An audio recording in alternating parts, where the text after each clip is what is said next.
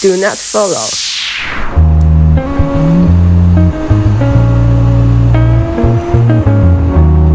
Hello，大家好，这里是请勿关注，我是小雨。Hello，大家好，我是小谷。我们在上一期的节目末尾聊到了说，后续会请到我跟小谷的在不同行业以及不同岗位的朋友们到节目中来跟大家聊一聊他们在工作中和面试的一些经历以及技巧。嗯，所以在这个特辑的第一期，我和小谷请来了我们共同的朋友氧气和糖饼，来聊一些关于图书和出版行业的工作内容。嗯，节目时长会略有些长，希望大家慢慢听。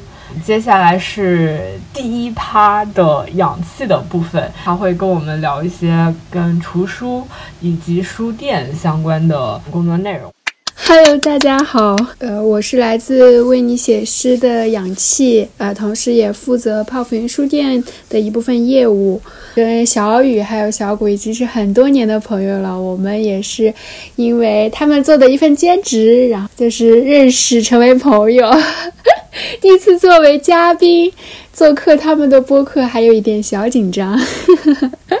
从一个神秘组织里边衍生出来的很多很厉害的朋友们，这个神秘组织不会叫泡芙云吧？嗯，刚刚 氧气提到的泡芙云书店是我们这一期主要想要聊的一个话题。嗯，因为现在的书店，其实说回来和我们小的时候的书店，已经完全的是天差地的那种感觉了。原来满街的是一些什么新华书店呀，对进去可能会卖一些教辅什么之类的。但现在的书店，它更多时候我它的用途或者说是它的场景更加的多元化，所以我们可以说泡芙云是一家网红书店吗？它是吗？它是一个主要以售卖诗集为主的书店，但确实也是，嗯、绍兴路现在的一个地标了吧？嗯，差不多吧。大家知道的应该觉得，嗯、也可能因为我们书店在绍兴路，可能开始对绍兴路有一些了解。嗯，当然也因为绍兴路本身就是文化气息比较浓厚的一条路，因为那个上海电影出版局在绍兴路，然后之前有很多出版社也在绍兴路，但是后来是陆续的搬迁呀、啊，这条路人就变得比较少了。所以你要说是网红书店，嗯，可能。有点网，但没有那么红。有点网，但没有那么红，还不够红。这个行吗？对，对，还不够红，还不够红。因为本身我们是做自媒体出来的嘛，做新媒体相关的，关注我们的朋友挺多的。而知道我们要开书店这件事儿呢，大家可能对我们产生了好奇，然后也留了一些念想。比如说，他们可能不一定在上海啊，来上海了之后，他可能想要去打卡。那这样说的话。嗯、呃，小雨说的地标，嗯，可能算是我们粉丝群体里的，呃，这种 想要打卡的地方吧。一百多万的粉丝呢，好歹是。是的，是的。我们现在看到的书店跟原来有很大的不同，然后大家对于书店的看法也各有差异吧。嗯，在一些朋友的眼里面，可能会觉得说。瓦，书店现在它跟传统的书店不一样了，嗯，它会有些咖啡厅的一些成分在，或者是小的一些展馆，或者说它会办一些读书会啊，这种就是聚集性质的这种活动的特性在。所以作为一个书店的呃一部分业务的负责人，那么。可以和大家来分享一些大家看不到的内在的一些工作内容，以及书店的现在的岗位的一个分布的情况，包括什么样的人他也许是适合来书店工作的，或者说是对一些朋友对书店有憧憬，那么可以跟大家进行一些分享吧，然后让大家该避雷的避雷，该准备的准备。说这些我可不困了啊！刚开始小雨说的对于书店的概念，嗯、首先，嗯，我带着大家一起回忆过去。小时候，大家对书店的概念可能都是新华书店，对不对？买到教材书，买到辅导书，还可能辅助会有一些课外的读物，什么名著啊这种的。这可能也是新华书店它这种大型的国家级的国企类型书店的一个特性吧。嗯嗯，有一定的这样子的任务性质。呃，小书店比较多的是大学周围，我不知道大学的时候你们有没有就是在学校附近看到这样子的类似小书吧、小书屋这样子的呃存在。比如说一个老板他就开一家很小的书店，然后里面就选了自己喜欢的一些书，可能包括但不限于文学呀，然后哲学呀，或者是一些功能性的书啊、工具类的书啊都是有的。那这样子的书店也是存在的，也很多时候。作为大学生这样的一个群体，大家会去淘书嘛？是的，是的。去看，再往后的话，其实从一零年前后几家大型连锁书店，比如说西西弗，嗯，其实西西弗按我们现在的话来说呢，它就是出圈了嘛。它打破了大家对于传统书店的一个概念，比如说书店只能买到书嘛，那西西弗它是可以买到除了书以外的文创，然后也可以有饮品。大部分书店都开在商场里，就是你逛街的同时可以走进一家书店。嗯，它的书也很多种类，也有杂志啊、画册啊，什么类型的都有。可能它会给你提供一些不一样的渠道和领域，让你认识一些新的书。其次是方所，再往后像上海衡山合集这样子的比较有概念性的书店。衡山合集最早是以电影为主题的，嗯，然后它会有一些相关的影视。呃，音乐这样子的小型的展览，然后也是综合类的书店。再往后发展的话，现在的书店更多我们叫做独立书店。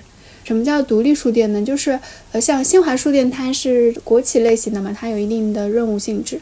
那像方所、像西服这种，它就是大型连锁书店，它可能对装修呀，然后它的一些选书选品啊，然后都是有一些刚性要求的。像独立小书店脱胎于刚才我说的那种书吧，嗯，然后就发现有很多人可能就是我本身爱读书，然后读着读着觉得我要不然自己开一个书店吧，我就把我自己选的品就放进去。可能因为我读书嘛，我也认识很多读书的朋友，一来二去的我会吸引来很多对这些书感兴趣的人，然后有一些同好，然后慢慢慢慢发展起来。那这样的话就有很多。个人的色彩附加在这个书店上嘛？你比如说，在上海的书店，我们是一家诗歌主题的书店。这书店有两层，再加上一个下沉的空间。我们一楼就都是诗集，二楼呢是文学、散文、小说、艺术类型的这样偏艺术类型。嗯，除了这个之外，像上海还有一家书店叫库布里克书店，还有瓦尔登湖书店，还有像 T 书店。然后香蕉鱼书店，我举例，你比如说香蕉鱼书店，它就是以艺术为主的，呃，杂志画册。然后像假杂志书店，它就是完全以杂志为主导类型的这样的一个书店。看下来的话，北京、上海是最多的，其次杭州。浙江，然后还有一些小地方。这两年其实因为互联网的发展，小的地方也开始逐渐出现一些书店。大家可能靠那个社交媒体平台呢，然后去宣传自己喜欢的书和自己的门店，也会聚集一些这样年轻人呀或者喜欢书的人来靠近。你比如说像那个宁波就有一个书店叫地下书房，它也是以诗歌文学为主的一个书店，也门面也不是很大，是一个女孩开的。就经常时不时的三五人啊，这样子七八人就会组织一个读诗会，然后他们的那个社群也做得很好，就是嗯日益增长的，大家对于文化的需求越来越高涨，然后可能书店也琳琅满目的去开，就开起来了，鼓励大家都去逛书店。就是你你刚刚说上海还有北京书店比较多，我在深圳的时候基本上只看到西西弗。和那个叫延吉佑，深圳原来还有一家成品，但是那家二十四小时的成品好像没开几年之后就宣布关店了，所以现在内地只有苏州有成品了，好像。对，现在国内比较大的成品书店就是在苏州，它是应该有四层还是五层，很大一栋，然后空间非常的，里面台版书也很多。之前去逛过一次，然后近两年除了这种成品书店以外，还有鸟屋书店，嗯。这种就是属于国外引进的这种书店。然后它这种类型的书店比较方便的，就是买外外文书或者是台版书啊，买日版书啊这种的原文书是一个很好的渠道，你就可以去淘到很多书。因为毕竟我们自己去买书，可能渠道受限嘛，要么就去亚马逊，要么就是得自己淘。对于一般的读者来说，呃，渠道相对来比较窄。所以大家可能会比较感兴趣，会想去逛。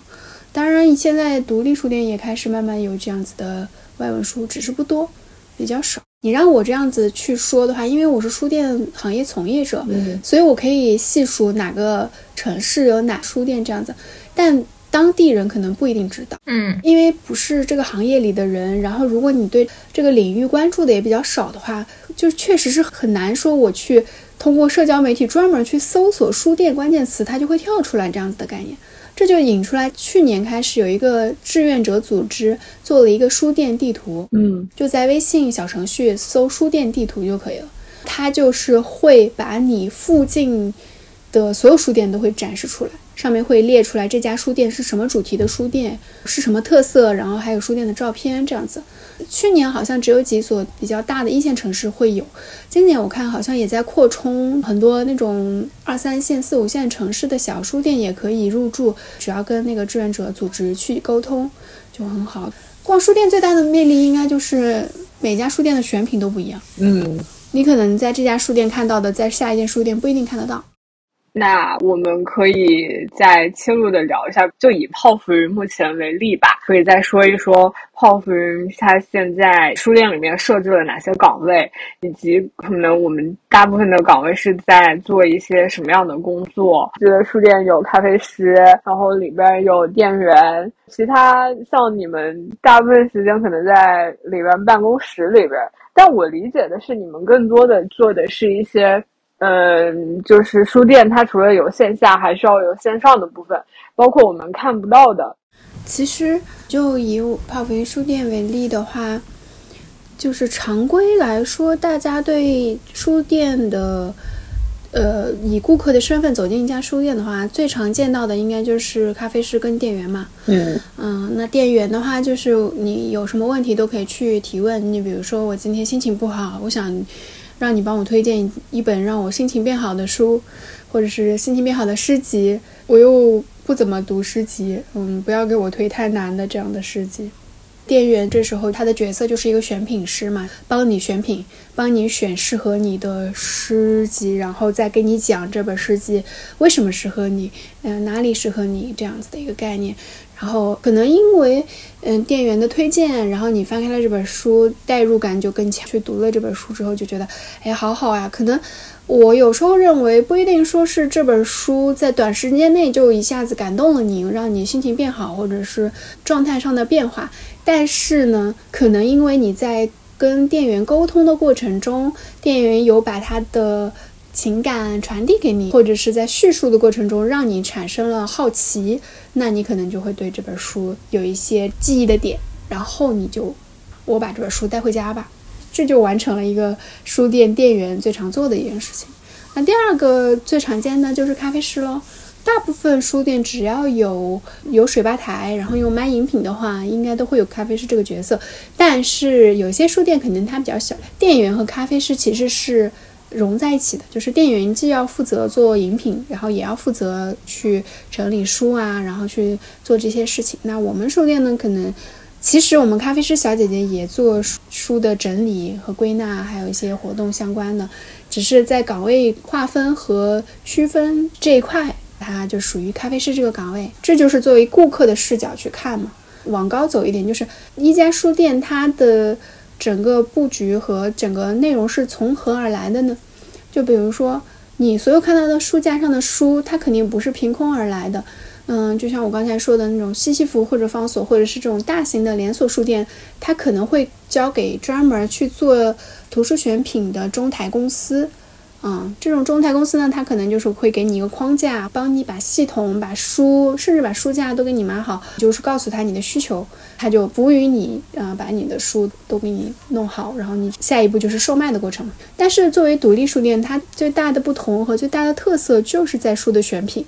所以图书的选品是至关重要的。嗯嗯，是为什么选这本书？这本书，呃，以及我们这个整个体系的构建，它是怎么构建起来的？就比如说我们的书店第一层全都是诗集，那它这些诗集，它也不是说我要从什么，嗯，从流派、从国籍、从什么中华上下五千年、国外什么著名诗人诗歌选这样子里面去选的，而是说我们肯定是有一个。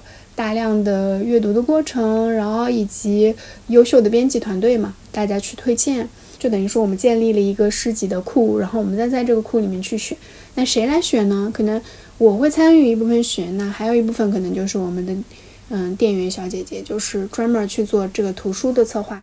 在这个角度来看呢，那书店主要还是店员和咖啡师的这样的岗位，但是除去跟顾客去沟通的过程以外呢，大家还是要负责其他类型的工作。嗯，咖啡师也是一样的，每家店在每个季度都应该会出自己的特调饮品嘛，嗯嗯，对吧？这个就是咖啡师一定要去做的，他一定是对选品啊、调味儿啊，然后怎么去做新品这样的一个逻辑和思路进行。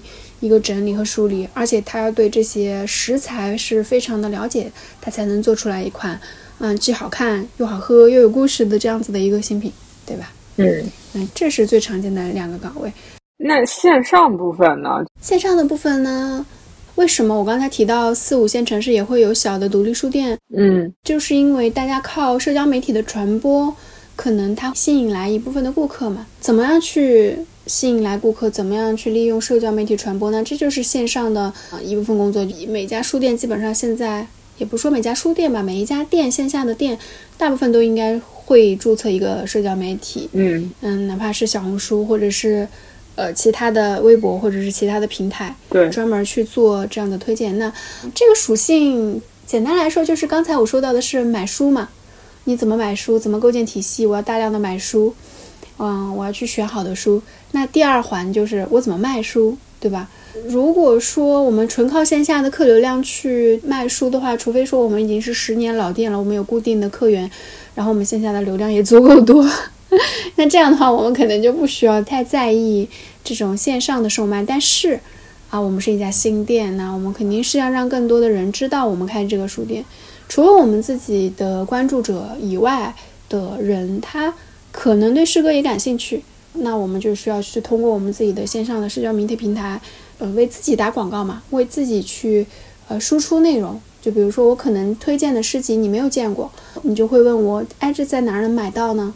那我就会说，那在我书店能买到，你周末来一趟吧，对不对？这是线上的一块。其实如果我们把书店的一大块内容定义为卖书的话，其实线下也会跟线上联动。比如说，当我们出了一本书，或者是我们最近因为一些书，或者是因为一些我们店里的活动的企划，线下我们就是要去做展览啊，做读书分享会呀，做这种读诗会呀，或者是这种线下的类似的活动。那这种时候，我们要联动线上去把它宣传出去。比如说，在线上进行招募，在线下进行活动。然后呢，反馈到线上，然后再在线上告诉大家我们做的这个活动。这个期间，其实刚我说的两个岗位，嗯，书店店员也好，咖啡师也好，还有就是我们策划人员也好，线上的工作人员也好，其实大家都是参加在里面。这样的话，其实整个书店它的一个流程，就书店店员他就要做蛮多工作的，对不对？嗯。简单来说，真的还蛮有趣的。嗯，如果我们不是很在意营业额的话，在书店工作是非常快乐的一件事，因为你可以，当然不是说我们在书店坐那儿工作的时候就可以看很多书啊，那是理想中的状态。但是，嗯，你能接触到很多书，你能摸到很多书，就可能昨天你才看到这个出版社刚出了一本新诗集，今天你就摸到了。你就能看到，嗯，你会觉得，哎，这种走在潮流前线的感觉还是很开心的。对的，对的。嗯，但其实，呃，刚刚戚总说的很多，我作为一个爱人，我都是觉得好恐惧，因为我进入书店是从来不会跟店员聊天的。但我觉得做独立书店的乐趣就是在于你可以选你自己的想要的书，然后把它推荐出去。我曾经也就是很梦想说，如果以后有机会就在很小的地方。然后开一家很小的书店。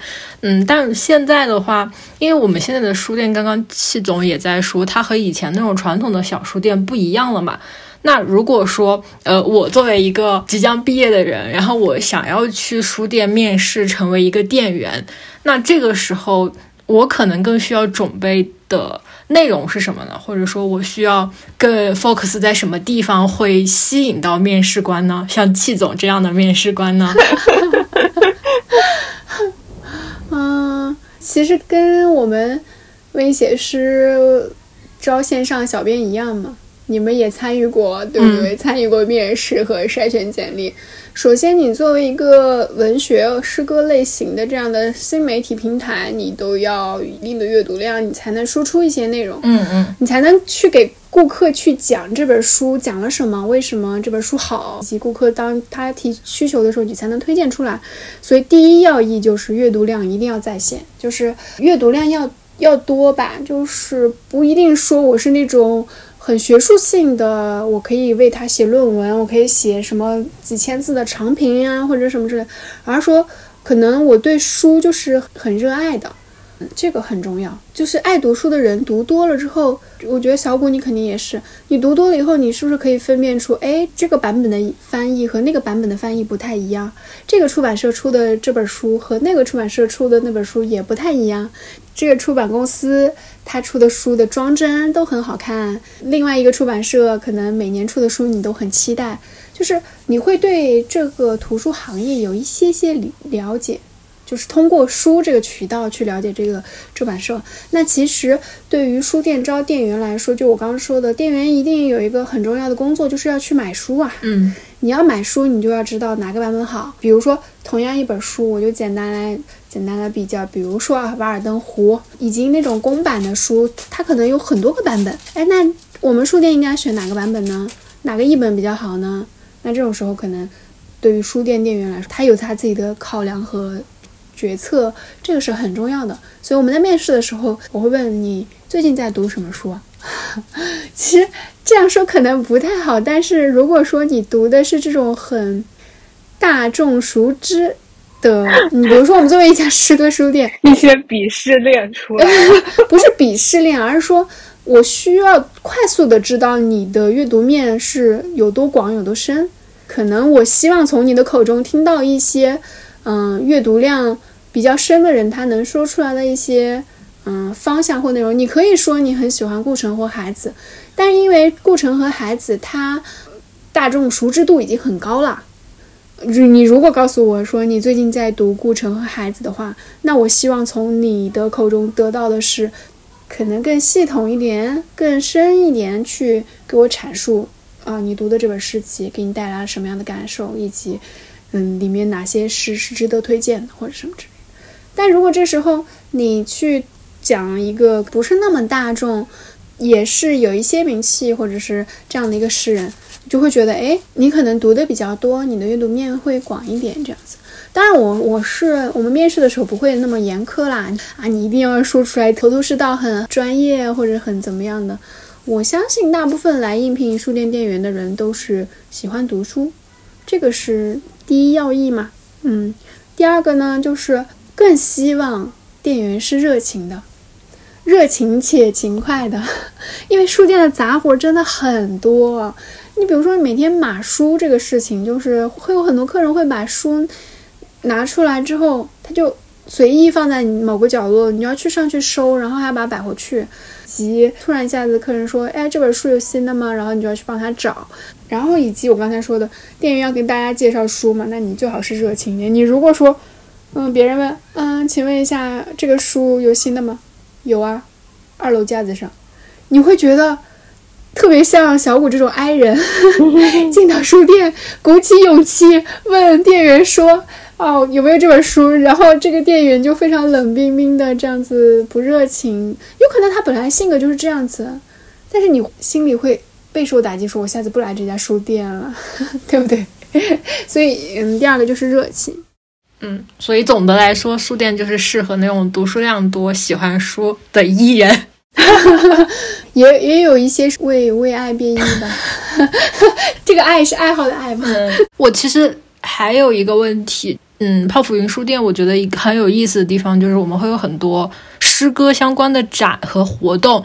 那就是这部分的活动，作为一个店员是可以参与到的吗？当然可以参与，因为我们书店很小的，不是那种专业的公司，企划部门是企划部门，执行部门是执行部门，这种嗯，就是环环相扣，然后各个部门这种联动展，我们没有那么多。其实简单来说，我们策划一个展，就是大家会一起商量说我们要做一个什么展。嗯，大部分我们现在做的展频率很低的，我们都是以世纪为中心去做一个小的展。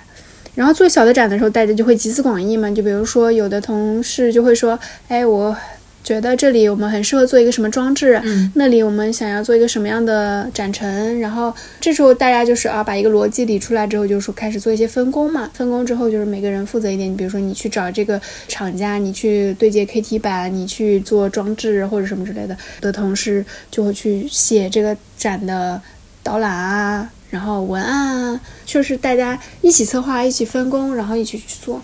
这也就是我说我们书店其实蛮有趣的一个地方吧，就是大家都可以参与进来，不会说因为你是嗯固定的一个岗位，你是店员，你就每天只是能坐在吧台里嗯卖书收银、做甜品、做饮品这样子，不是的，而是说嗯可能要参与参与进来。比如说我们有分享会的时候，你可能还要协助线下去拍照啊，或者什么之类的。现在的店员越来越综合性了，就是以展览这个为出发点的话，其实我们在招店员的时候，也是更希望大家有一些新媒体的技相关的技能，可能非常加分。就比如说我自己有运营我自己的 B 站账号，或者是我拍照还蛮好看的，或者是我自己有写公众号，这些都是可以加分的。你有主动性吗？你你是一个主动想要输出的人呢？如果书店需要你这样子去推荐几本书，写一写文案的话。那你可能会更好的上手，对。总结来说，就是硬性的那些要求以外，那就是看有没有眼缘吧。真的，有时候就可能你几句话跟他交谈，你能发现他阅读量没有那么的大，但是因为他的性格很好，或者是你在跟他交流过程中，你会感受到一个很舒适的状态，以及这个人他很诚恳。那这时候我们可能也会考虑说，嗯，这是比较不错的。就是面也算是面试的一种小技巧。那泡芙书店开了也快一年了，这中间有没有一些让你感到非常美好的瞬间？之前的另外一一期播客说，在不确定中开一家确定的要开一家书店，就是有哪些瞬间可以跟大家分享一下吗？就比较那种让你记忆深刻的，然后很美好的。去年因为上海疫情，我们书店本来是三月十四号开的嘛，就是林先生的生日，结果就是众所周知，三月之后就嗯，因为疫情各种因素，我们就拖到了八月中旬才开业。其实我们当时是想七月就开的，嗯，但是七月远远开一家线下的实体店，它的工作量和我们需要去理整理的东西，远远比我们想象中的多得多得多，然后。这个开业时间就定到了什么八月一号，然后八月一号呢，我发现那个硬装就是还没有完全结束，然后我们又买书，然后又各种机器进来，然后当时八月初的时候还没有招到合适的咖啡师，就说先定到八月中，八月十五号开业。到八月中的时候，发现，嗯，很多东西因为当时也因为疫情物流它过不来啊。嗯，然后反正就是各种因素拖拖拖拖到最后，我们就八月二十号那个周末吧，然后就试营业了一下，然后发现了很多问题，然后在一周之内我们就赶紧调整，然后八月二十七号 对，八月二十七号正式开业。其实那一段时间就是每天都在加班，然后就是感觉事情忙不完，忙不完这样子，加班加班加班。为什么我很很喜欢那个时候？就是。大家在期待一件美好的事情发生。我这样举例可能不恰当，就是像在产房里，外面的爷爷奶奶、爸爸、亲戚朋友们在等新生儿诞生的那种期待感。嗯，所有的同事其实都很疲惫，设计的同事啊，然后运营的同事，大家都，呃。加班加到很晚，但是你会发现，大家说再见的时候说“哎，走啦，拜拜”，这种就是很开心的一个状态，就是每天都在期待明天会发生什么新鲜的事情啊。明天会怎么样呀？这个书店会不会又增加了一些新的东西、新的人？特别特别的充满期待。然后一直到八月二十七号开业，开业的前天晚上，我应该是我们当时还在贴那个墙贴上的字，就是一些介绍什么的，搞到十二点快一点钟我才回家。但是那天很兴奋，就是因为第二天早上开业嘛，很紧张。第二天早上本来定的是十点钟开，但是我可能八点多我就出门就去那边了，就是早早过去，然后就发现那个时候已经有人在等，就是刚九点的时候就已经有人在等在门口了。哇，我就很担心，我说那个里面可能没准备好啊什么之类的。后来就是那一天就是连轴转吧，就是走来走去，其实。也没有说我忙忙了很多事，就是你会发现，当它就像一个新的机器正式开始运作的时候，你会发现，诶，这里好像少了个零件，那 那里少了点机油什么这种感觉，你懂吗？查缺补漏一直在。对对对对对，然后跑来跑去，然后你会发现整个吧台的动线不合理，然后你就比如说这个东西放在这里，但它用不到，然后但是经常用到的东西，卖的很好的东西，它又在二楼或者是什么之类的。那个阶段一直到一直延续到九月份，九月中都还蛮开心的吧，因为新店开业嘛，还蛮多人的，再加上，呃，遇到了很多朋友，因为朋友知道你要开书店了之后，就是过来捧捧场啊，接着这个契机，所以我说就很想生小孩嘛，就肯定很久没有见朋友，因为你生小孩了，所以过来见面，然后就跟朋友一起吃饭啊，然后聊聊天，聊聊。愿景嘛，也聊愿景，说对于这家书店寄予了什么样的希冀呀？然后我们什么东西想做的和别的书店不一样，这样子。对，这个时候是最开心的时候。嗯，那之后有没有一些什么样的计划？因为我还是觉得在当下的这个环境中，书店想要长远的生存下去，它是需要。付出很多努力的，就是你各个方面都要想到，包括我们刚刚也说了，你可能作为店员，你也是要有策展，呃，那种物料的定制呀，或者说是线上新媒体的这种各种技能，它对书店经营的人员来说要求很高，因为你如果不去创新，就现在的书店可能它的处境比咖啡厅还要难一些吧，可能。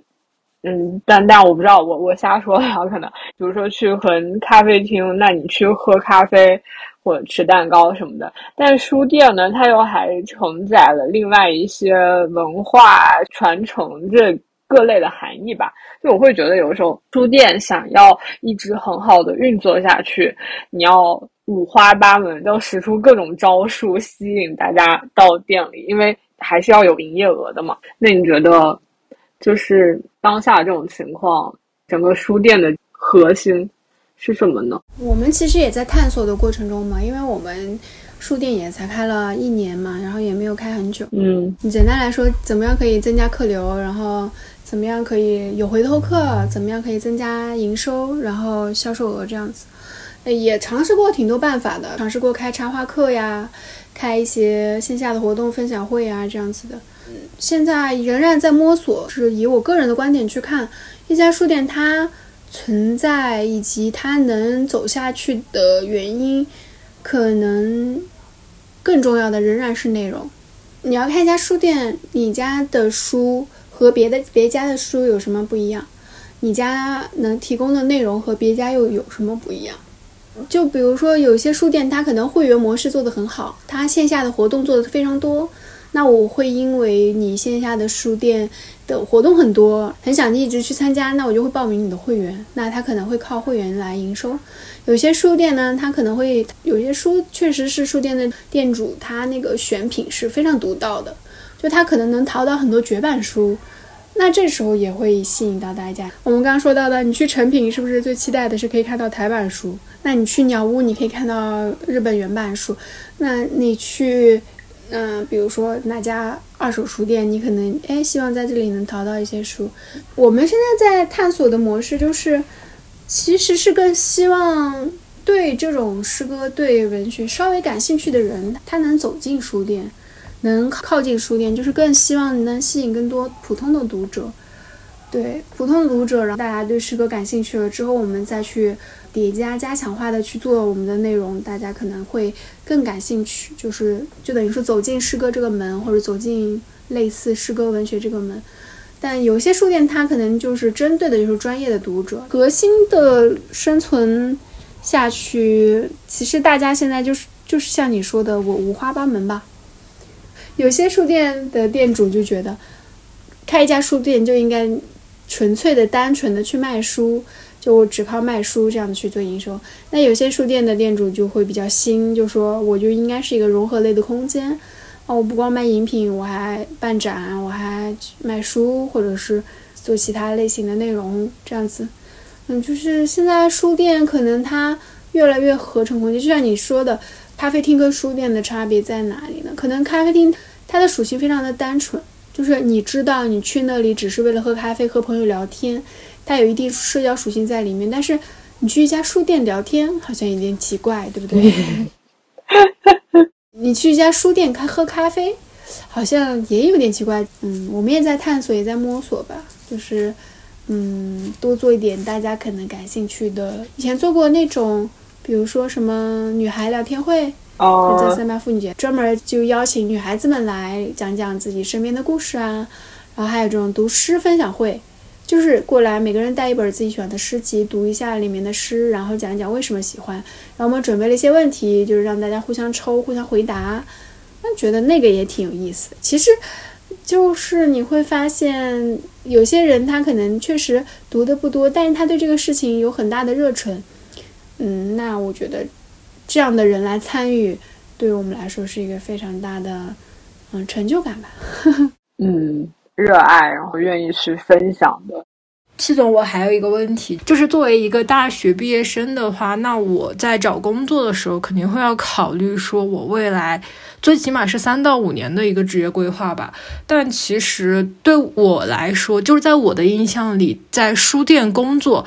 他可能不是很很有规划的一个职业吧，就是想，呃，站在你的角度，你觉得如果我去应聘一个书店店员，那我未来的职业规划应该怎么走呢？这是一个好问题。其实我经常会问问到，就是你未来的职业规划，因为很多来面试书店店员的小伙伴呢，就是一腔热血，我太喜欢书店了。嗯，大家理想状态下的店员是怎么样的？就是。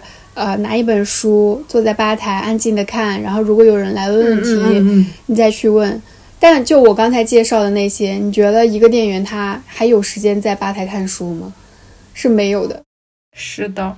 对我传统印象中的那种店员都是那种很安静的下午，然后就是风很漂亮，太阳也很好，然后你进去之后就有一个帅哥，然后坐在吧台，然后就是非常安静的读书，然后背景音乐是那种非常非常宁静的纯音乐，什么一些不切实际的幻想，情书吗？你说的是？你在书店只会遇到过来问你说我的咖啡怎么还没好？你们书店有这这叉叉叉叉书吗？啊！你们怎么连这本书都没有？安静读书的人也有，还有那种过来就说：“哎呀，这本书哎挺喜欢，是挺喜欢的，嗯，有点贵。”就会直接这样说，你知道吗？就是和想象中的不一样。所以回到那个职业规划的那块儿，嗯，如果说大家来书店去面试店员的话。千万不要觉得就是简单的来当店员。其实，如果说简单来当书店店员，其实跟你在奶茶店当奶茶店的员工，因为线下实体店的岗位和线上又有很大的差别的。线下他可能。嗯，做很多实操性的工作，就比如说今天你去码书了，你明天你又去什么对接了保洁阿姨啊，或者什么之类的，这些都是非常实际的工作。那如果说我在这个岗位上两三年，我在做同样的工作的话，那我对于你个人的发展又是怎么样的？所以我在小雨找我的时候，我就很想讲这个事情。如果说你没有想清楚。为什么要来做店员？你只是觉得对店员很好奇，是你理想中的这种状态和工作的话，我不建议你说去一下就来做书店的店员。对，书店店员好处，我说一下好处吧。好处就是你干的事情会非常多，当然仅限于我这种独立，我们这种独立小书店啊，因为身兼多职嘛。比如说你可能在书店做社交媒体、做新媒体做得很好，那你有可能之后我不做书店的工作了，我也有新媒体的经验，我可以转岗，我可以去跳槽做这块的工作，我也可以做活动策划呀，或者是嗯做其他嗯展览的策划或者什么的，你有相关经验，你都可以去做，这是一个非常。嗯，好的，就是让你有很多机会去体验的一份工作，这个是比较好。嗯，但是如果说你是在那种大型连锁的书店去做店员的话，那其实它是比较片面的，就是它可能只负责一环吧。就比如说你大型书店，它的书的选品可能就是有专门的部门去负责了。你要是做一个普通店员的话，你就是每天上班下班。嗯，开门打烊，整理书，然后推荐书，然后顶多就是做一做小的书店的这种活动的企划这种的。如果实在是对书店感兴趣的话，想要体验书店工作的话，那就是从店员升到店长呗。对吧？你从店员升到店长，你你，当你做了店长之后，你就可以对书店的规划呀，就开始操心书店的营收啊。这样的话，可能对你个人能力的增长，项目策划的经验也会有很大的提升。对，这可能就是做书店的一些职业规划。但我我想说的是，大部分啊，做书店店员都做得很好的人，最后都去开书店了。如果他真的能在这个岗位上做下去，而且还觉得很有趣的话，那他就去开开自己的书店呀，就是对不对？你仔细想，是不是这样？嗯，那前提是得得有资金的支持，可能开书店应该前期还是要花挺多钱的。开家书店投入确实不少的，因为你一家书店，你少说也得有个一两百本书吧，一百本书。每本书你光一本也不行吧？你一本你卖了就没了，你起码要三本吧？你三本的话，你想一下，一本书，书店跟出版社进货又不是很划算，其折扣也不算很低。哦，对。对啊，你其实利润空间很少的，这就是为什么很多书店的店主又要做咖啡，又要做活动或者做其他的，因为要增加营收嘛。对，因为卖书真的太不赚钱了，就一本书能赚多少啊？几块，十几块了不起，十十几块了不起，真的十几块了不起。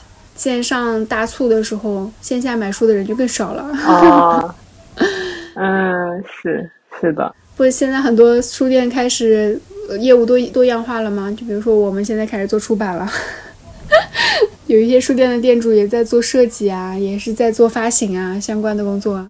我们回到刚刚你说的店员的这个职业规划，我总体感觉下来，因为要涉及到刚刚我们说过的那些工作，我觉得如果说，嗯，是一个比较文艺的朋友，然后他的阅读量又特别大，并且他之后可能未来的发展目标是做一个策展人，或者说是快消品牌的 PM。项目管理，以及他对新媒体或者说是图书新媒体很感兴趣的话，我觉得那其实第一步或者是实习都可以从一家独立小书店的店员开始。这种是一个相对，嗯，作为书店店员来说，它比较清晰的一个职业路径吧。再切入回去说，你刚才说的那些的话，嗯，我还蛮建议你直接去出版社的发行或者营销岗位试一试的，因为做的是一样的活。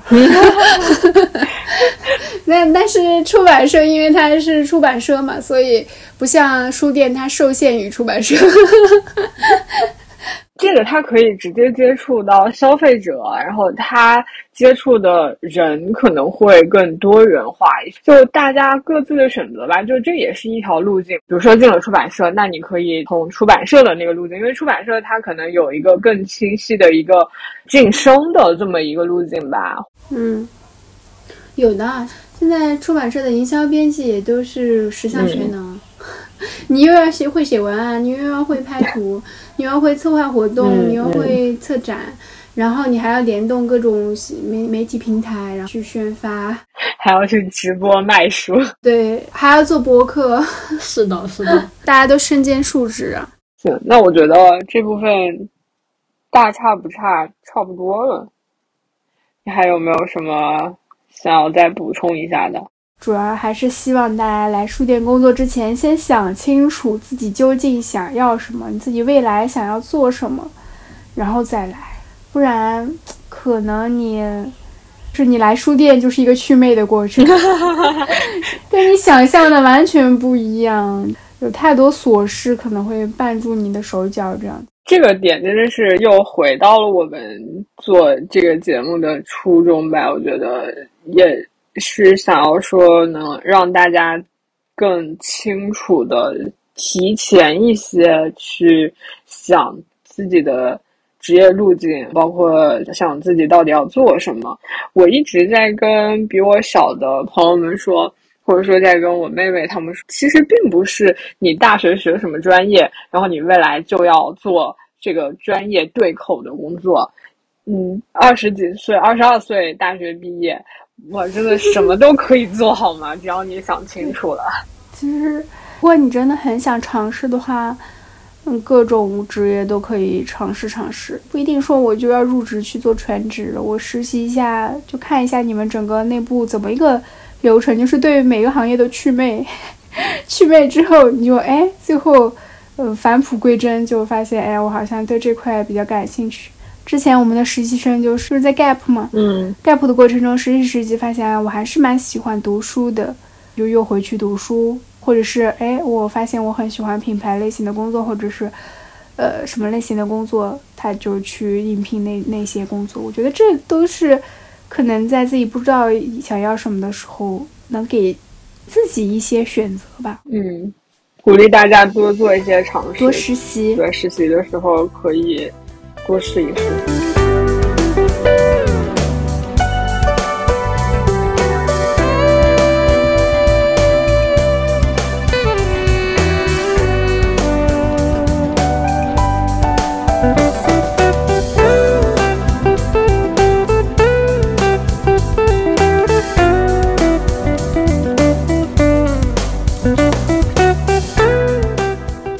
家好，这里是请勿关注，我是小雨。Hello，大家好，我是小谷。Hello，我是糖饼。我们饼子的返场三进攻。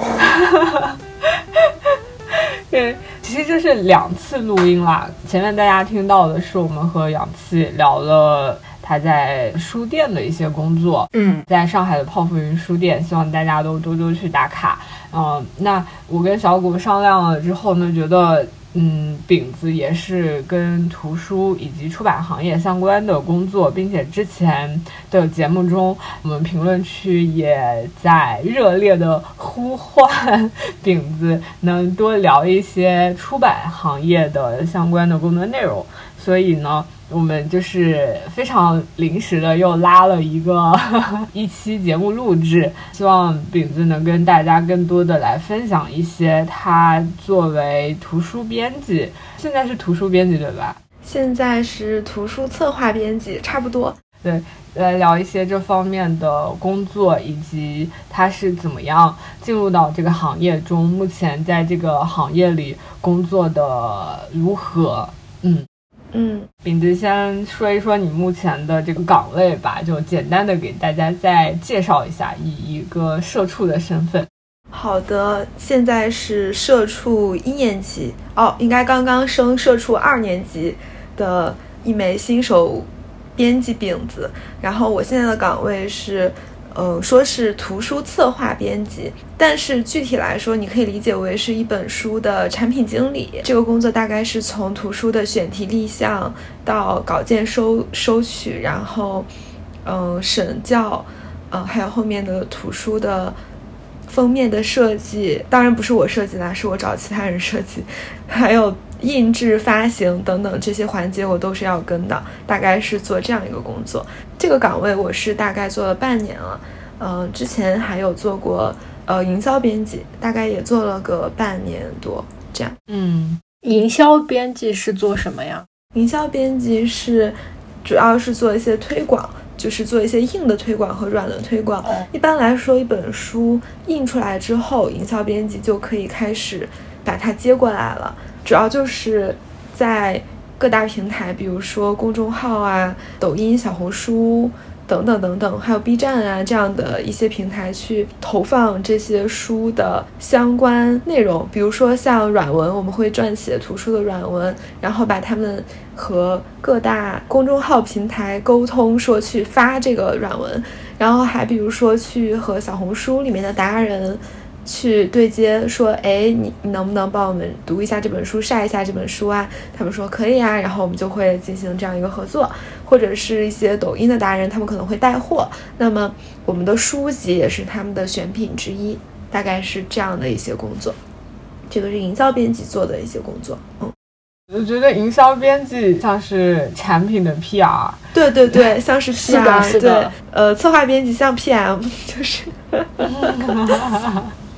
对吧？就是一个 PM 和一个 PR。比如说，在写诗的微博来私信说：“哎呀，老师你好，我们社出了某某某某什么的新书，然后您感兴趣吗？如果你喜欢的话，我可以寄一本给你，可以帮我们宣传一下啊，什么什么什么。”对，就是这样，就是做这种工作。在那半年里，我的朋友圈从四五百人吧，嗯。陡然增加到了一千两百多人，加了很多达人是吧？加了超多达人，是一个社社牛比较适合做的工作。伊人又是一个伊人适合做的工作吗？对对，这个工作很适合伊人来做。但网上聊天应该也可以挺爱的吧？但是你需要就是去不断的去勾搭新的人。哦哦哦，I 人一般他聊得很嗨，就是跟好朋友、熟悉的人聊得很嗨。但是这份工作要求你就是不断的去拓展新的人，然后不断的跟新的人熟悉，然后不断的跟新的人聊得很嗨，这样还挺难的，听起来就是很 E 的一个工作。这样一直说下来，感觉好像就是就是 I 人。别工作了是吧？是的，哎呀，别工作，不至于，不至于，我只是说一说。好好，OK，我们拉回来。我因为我知道饼原来在本科读的是汉语言文学，对，读的是中文，研究生读的是翻译，是的，是的。按照我的理解，你可能有很多的选择可以去做。那你为什么最后会是进入了出版社，在出版社工作？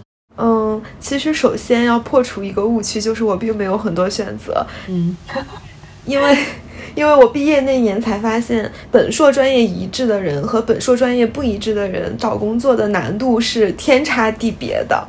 嗯，对这个点，就是我在我读研之前没有一个人告诉我，是我真的到要找工作的时候，发现各种各样的地方都在卡我的专业。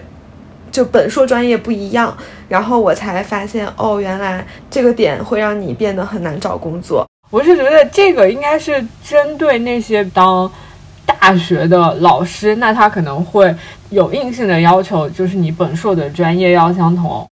呃，不只是这种，包括所有的那个大部分的高中老师和初中老师，嗯，还有大部分的国企，基本上所有的公务员，就。这些基本上都是要求你本硕专业一致，就 你你们吃国家饭的岗位都都有这种比较严格的要求。对对对，哦，所以跟大家先提一个建议，就是如果你本科是中文的，你未来还打算考公，那你就沿着中文这条路继续读研，不要走，不然的话，你毕业的时候你会发现，中文系虽然很好考公，但是你的。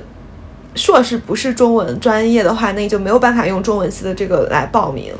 就是你应届毕业是什么专业，那么你在他的系统里就是什么专业。那这个就是吃公家饭，要进入体制内的。对对对，然后但是如果你要是想吃那种就是比较自由的饭的话，其实我的这个。专业转的其实还 还还不错。然后我为什么会出版社工作？刚刚是第一个原因，是我真的选择不是很多。第二个原因是我从大学的时候开始就非常的想向往出版这个行业，就比较感兴趣。一个是因为兴趣原因，第二个是我对我自己的能力的评估也是在看稿子，然后写文案这个方向的。而且我自己的创造力不如审教能力强，你让我去从零开始写文案的能力，不如让我去改一个稿子里面的错误的能力强。所以就是我对这一点非常非常的明确，所以我从大学的时候就开始非常想要去出版社实习一下。呃，研二就是我研究生最后一年的那个秋天，我就去投了一些出版社。我现在的这个公司，它不仅录取了我，而且还给到了我一个转正的资格，所以说我就顺势而下，就呃实习完之后留下了。对，然后也没有怎么找其他的工作。呃，因为我在做的过程中觉得，哎，这个这个行业还挺值得我去多探索探索、试一试的，然后就。留下了一，就是从实习到现在应该是快两年，真正入职到现在是呃一年多一点。好的，那那你觉得说当时这现在这家公司他会录用你，主要是因为你在面试，或者说是你的哪些特质会使得这个出版社录用你呢？嗯，首先就是我当时是先走了一遍笔试，然后又有一轮面试。他们要我很大一个原因是我笔试做得很好，我当时写完就觉得。啊，稳稳了这种感觉，因为那个笔试的题里面有一些简单的，比如说像行测题，除了一点行测题之外，剩下的要么就是让你写一个文案，要么就是让你翻译一段话。哦，当时笔试完之后，面试的时候，HR 跟我说，说我是那一批来笔试的人里面翻译题做的最好的。翻译题是英译中还是中译英？是英译中，就是把国外的一些图书的评价，然后翻译成中文。只有我去考证了，比如说这个说这个话的人他是谁，他的 title 具体是什么，然后里面提到的一些书名的，呃，中文的标准译法是什么，就是这些东西我都去开卷考试吗？对，是开卷考，就去非常认真的考证了一下。然后可能其他的朋友们翻的比较粗一点，但是因为我当时被就是学校被翻译专业，嗯嗯，逼迫的变成了一个这种吹毛求疵的人，所以当时就翻的比较好，这是一个点。再一点就是我觉得他应该，他当时。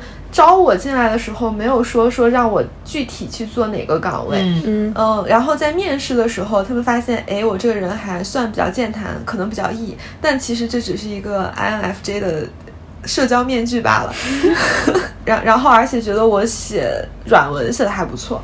所以当时就说，哎，那个营销编辑那边有有一些空缺，你要不要先去那边去实习一下？我说行，然后我就去那儿实习了。嗯，基本上就是一个是写，主要就是一个文字功底，再一个就是一个沟通能力，嗯，还有就他会问你最近读了什么书，然后你读的书 call back 是哪个出版社的？好，我不记得是，我不记得是这家出版社问的我，还是另一家？我好像还面过另一家，不过那家没要我。我想起来了，那家没要我的原因就是他问我，你有读过我们社出版的什么书吗？然后我当时你说没有，我当时一时就完全想不起来，所以哦，跟大家建议就是，如果你想去出版社面试，你一定要去先查一下这家出版社出过什么书，有什么主要的产品，你都读过他们社的什么书，到时候你就可以侃侃而谈。但是当时那那那家没要我出版社，我明明读过很多他们家的书，他们家是一个文学大户。但是我当时一个字都没说出来，对，紧张了，紧张了，唉，唉，说不定我现在就不在我司了。哎，所以出版社的这个面试的流程，它是一轮笔试，一轮面试，还有其他的吗？呃，那个面试当时是因为疫情，所以就。就是两轮面试变成了一轮，就是先 HR 面我，再是一个领导面我。嗯，对，然后就是面两轮，第一轮是跟 HR 面，他会主要的问一些你个人的能力、个人的对这个岗位的期待，然后以及。个人过去的一些经历哦，这个地方也也有提到，就是当时我跟他们说我在微信写诗做了很多年，然后也做过很多图书的租推推广，所以说在这种时候做过很多推广的文案和图片，这一点应该也有加分。嗯，那确实是很对口，对，上大分，非常对口。然后 HR 面完之后是一个。呃，领导来面你，聊的就可能更加的自由一些。比如说，他会说：“哎，你觉得你当时笔试的时候看的那本书，哎，你觉得它怎么样？觉得什么样的书你比较有兴趣？那如果我让你做你没有兴趣的书，你可以吗？”嗯，我当时当然说的是可以，就是工作是工作，兴趣是兴趣。所以最后被调去现在的这个部分了吗？唉，唉，不问了，不问了。所以我现在做的书都是我平时就是 对是自己不会读的书，嗯，往坏了说它。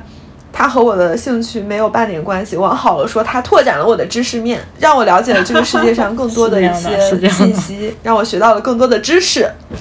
唐饼一个非常典型的 INFJ，唉，没有办法。我觉得是这样的，就是出版社，因为这么多社，大大小小的，再加上书籍，它有这么多的这种分类吧。嗯。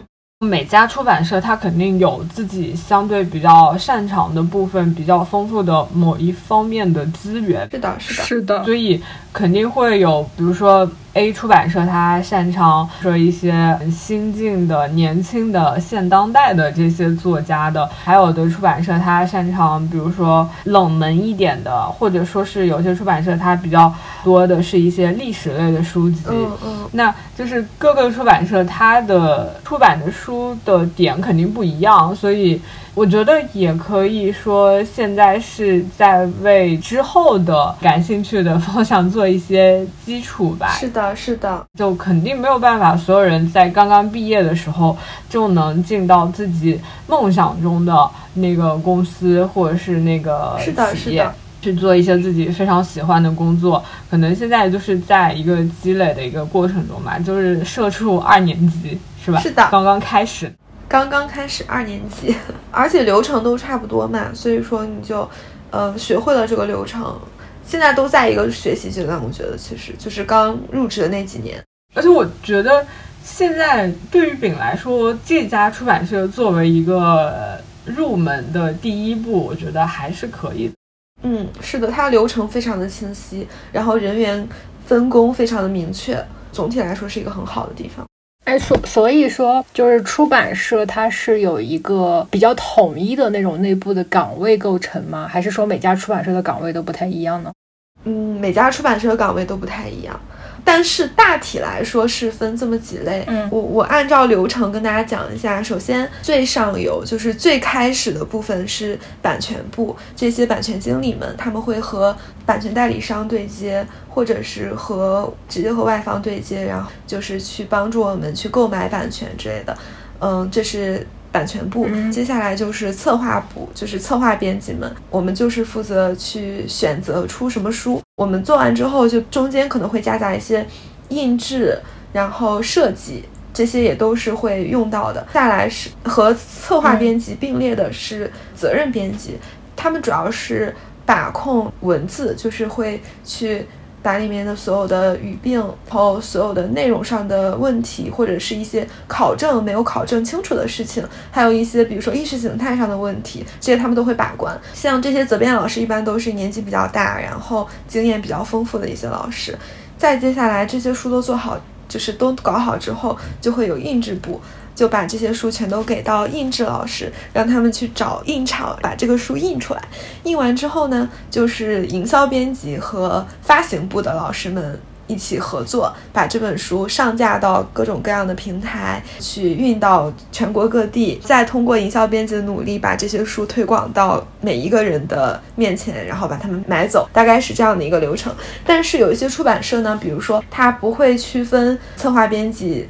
责任编辑和营销编辑就是会一个编辑做全流程的事情。哇，像这种真的很辛苦，很辛苦，很辛苦。他既要策划稿子，就是找选题，然后又要看稿子看好多遍，还要去做营销。我觉得这种真的非常非常非常累。嗯，还有的出版社他会分。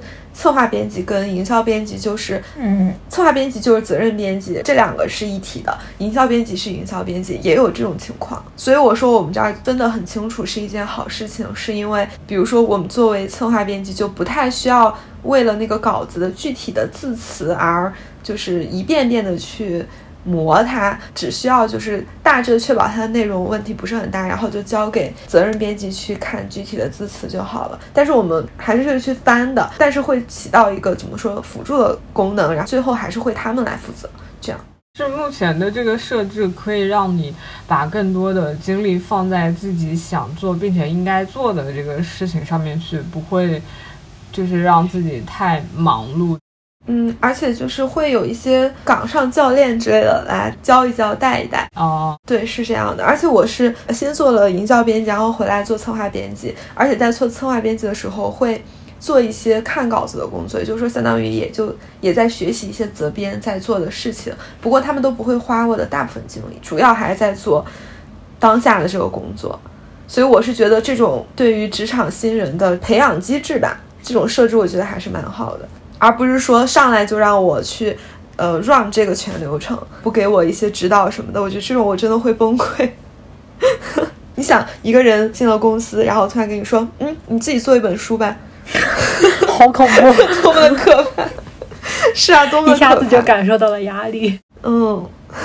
我可以再问一下，你说，就是说出版社策划编辑这个岗位，它的未来的职业规划大概是什么走向吗？哦，就是会有两种不同的走向，可能不止两种啊，就是你有很多本来人的选择就是多种多样的。是的，是的，是的。但是你可以就是在策划编辑这个行当里面不停的精进自己，变成后面比如说带团队的策划编辑。嗯，比如说你作为一个更高一级别的，然后你会把控你的整个团队出什么书，但是具体这些书的流程是让你手下这些人在走。这个是沿着策划编辑这条路一直往上走，一直往上走。还有相当一些的策划编辑，他们后面就去做责任编辑了，主要是负责去看稿子，把控稿件的的文字质量。就是一般像这样的老师，他们都是那种做了很多年的策划编辑，然后经验非常丰富的这种老师。就是这两个方向你都可以走，当然你还可以去转营销编辑，去做营销或者去做产品经理。哦，当然出版社产品经理。是另外一个岗位，反正就是你就在整个出版社内，其实是什么岗位都可以做的。你既可以沿这条路往上不停的走，也可以跳到另外一条线，然后再往上走。当然，应该还有人就是直接跳出去了，跳出出版的这个圈子也有可能，就跨行是吗？对对对，但是我暂时还没有见到跨行的案例，我只知道就是在出版社内部。往上走的案例，好的。这个行业它还是怎么说？它需要有很好的那种文字功底。然后我还知道饼子经常会看一些国外英文的一些稿件，看它是不是有出版的实际意义或者价值什么的这种。对我现在经常做的一个工作就是，呃，拿到了一个图书的基本信息和一个图书的稿子，就是供我们评估的稿子，然后就开始火速的看它。它大部分时间是英文的，嗯，如果它是其他语言的，我也没有办法看，我就只能借助一下翻译器。但它绝大部分时间，就是百分之九十以上的时候，它是英文的。不光要看完它，然后还要以最快的速度去把它写成选题报告单。选题报告单里面还要包含一部分样章，那个样章是要我自己迅速把它翻译出来。哦，对，就是火速，就可能就是比如说一下午翻个四五千字这样。但是但是那个精度要求不是很高，自己翻吗？对对对，自己翻。但是你。可以就是借助一些翻译软件，但是因为现在会有一些规定说你不可以把未经授权的东西上传到网上或者是翻译器，所以说哦哦，就其实还不太容易。不过就是这个部分对精度的要求不是那么的高，它不需要达到出版的要求，它只需要达到就是让领导们看一看是什么 的那个要求就行。嗯嗯，让领导们也自己学学英语啊，英语学。那肯定就是看中文更快嘛！我看我看中文的速度大概就是英文的一点五倍。嗯，还好是英译中，要是中译英的话就更难。哇，中译英，不过暂时不太需要做中译英，因为做的都是就是外版书引进，就我不需要做中文书推出去这种工作。那你会觉得说，目前手里的工作？和你自己当初对出版社的憧憬的想象，这两者之间有没有什么一些区别呢？有很大的不一样吗？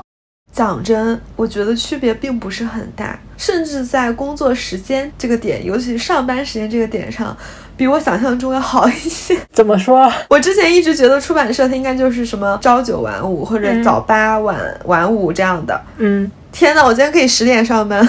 几点下班呀？它的按理来说是你打够八点五个小时的卡就可以。哦，但我一般会稍微再留晚一点，就是不会晚到哪里去。然后晚上公司是有饭吃的，哦，所以我就会在公司吃完晚饭之后，再主动留下做一段时间的工作，然后下班。这样。嗯，还是挺好的。那你在工作过程中，嗯，你是说工作内容里面是吗？对，工作内容里面，我我觉得就是就和我想象中的基本上。没太大差，只不过就是因为我做的不是文学类的书，嗯嗯，我当年对出版社的想象其实是去做一些文学类的书，呃，比如说去评估这本书它有没有就是这个文本有没有打动你，写的这个文笔怎么样之类的。但是现在因为在做一些大众类的。或者说是经管类的书，也会去评估一下，比如说它的大众效益呀，它的受众广不广呀，它在商业人士的这个圈子里面是一种怎样的口碑啊之类的。像这种都是我之前没有想到过，说啊，我还要考虑这些。嗯，除此之外，还有一点就是，当我知道图书行业是一个。零星头部品占据了绝大部分的销量的这么一个行业的时候，我就会觉得有很多书他们很可惜，他们就是辛辛苦苦做出来，但是其实并卖不了多少。就就是有的书它轻轻松松一年就能卖几十万，然后有的书它一年可能卖几十本儿，所以感觉好好好难过呀，为这些书。那有没有什么让你觉得工作中不合理，或者是让你觉得不愉快的部分？哦，有的就是在做营销编辑的时候，有一些不太合理的事情，比如说我们要去 push 这些达人们、KOL 们去帮我们推荐书，嗯，但是呃，怎么说？这是我作为一个。甲方不太适应的部分，就我觉得我作为一个甲方，我本来应该非常的有底气，说，哎，你必须要做这个，但是又由于出版社它普遍经费不是很足，所以我们就又没有什么底气去 push 其他人，就是我们跟其他行业的 PR 还不太一样，因为出版行业是一个，因为我们为他们提供了内容，而不是说他们去。给我们做直接的推广，就是相当于说我们是内容攻击者，然后他们是流量的攻击者，这样其实是属于是一个置换的一个，但是我们又 又相当于我们是一个甲方，但又不完全是一个甲方，所以这个感觉非常难受，这也是导致我后面转岗的一个原因。嗯，可能这个会跟每个人的性格稍微有点关系。对我并没有办法去非常强硬的跟他说你必须什么时候发。或许也有一些同事，他们并没有那个甲方财大气粗的底气，但是依然可以非常强硬的去 push 人家。我没有那个底气，我也不知道为什么，就是我不行，非常不行。呃，那饼有没有想要给希望进入出版行业的一些？新人朋友或者说是同学们，他们有没有一些建议也好，或者是比如说哪一些技能点啊，大家就是如果会的话，其实会有很大的帮助，不管是在面试还是工作的时候。嗯，首先一个点是，就是你在入这行之前，要充分的去了解这一行的薪资水平。它的所在地点，因为出版社大部分都在北京，但是它的呃，就是平均的薪资水平可能比其他的行业要稍微低一些。我的感觉是这样，虽然每个行业都很累吧，但是因为纸书现在也是在遭受各种各样的冲击嘛，所以说，而且它一方面又在中国最繁华的文化中心，然后另一方面又。不是一个特别多利润的行业，所以说大家一定要先了解清楚这件事情，然后再入行，这是第一个点。第二个点是，除此之外，你还要了解到出版行业它是一个很琐碎的行业，有很多很多的细节要控，各种各样的工作要做，反正就是绝对不是你想象中那种很轻松的喝喝茶、聊聊天就可以搞定的这种工作。就它也是有比较高的难度、比较高的结果上的导向以及要求，因为你毕竟是要把这些书出出来，然后以及去确保它的销量比较高，这样子。在了解过前面的两个部分之后呢，再去。想怎么进这个行业，那么就是多读书，然后读书的时候多去留意一下这本书它是哪个出版社出的，它是什么时候出的，它的排版都是什么样子的，再去了解一下这本书它为什么在市面上能火，它火的原因有哪些，它本身自带哪些流量，又有哪些流量去助推了它，让它火起来了，嗯，去了解一下这些，首先要有这些意识，然后再就是在技能上，这么几个技能可能会有助于这个出版，一个是。条理性就是你是一个做事情很有条理的人，嗯，很细心的人。第二个就是写文字，就是文字功底很强，比如说你的找错字的能力特别强，然后或者是语法标点，对对对对，语法标点这东西很强。得地得，对对对对对对对，如果你是一个得地的警察，会比较好。再就是就是写文案的能力比较强，比如给你一本书，你可以迅速的围绕这本书写出四到五点它的卖点，然后再写出一个两到三百字的一视频脚本来，那这种就属于是比较适合入这一行的。在性格上，其实我觉得在出版社的任何一个岗位，它都不是那种就是闷头自己做事情的，它还是需要一定的协作，因为出版是一个很长的流程，你需要在这个流程上上下协调各种，所以说还是要有一定的沟通能力。但是我感觉不太易，应该也行，I 人也可以，I 人也是可以做的。尤其是热爱读书的 I 人，他们可能因为想的比较多，所以说在思考比较深，对于一本书的内容的质量啊，可能会有更有灵感吧。当然，这可能是我对 I 人的个人的看法。嗯，好的，可以的，谢谢饼。那我再问最后一个问题，饼子最近有什么可以推荐给大家的好书吗？哦，对，是的，好，那我推荐一本，你们知不知道那个令人心动的 offer 二的代教律师史新月律师，他出了一本新的关于沟通的书。然后这本书因为它本身的文笔很好，就是读起来非常的有很有趣味，然后里面也分享了一些他个人的经历。所以如果你对于沟通这件事情有有学习的需求，然后对于史律师这个人本身也有一定的兴趣的话，可以去购买一下这本书的封面，用了一个专色的设计，非常漂亮。就是它那个颜色是我们普通四色印刷印不出来的效果，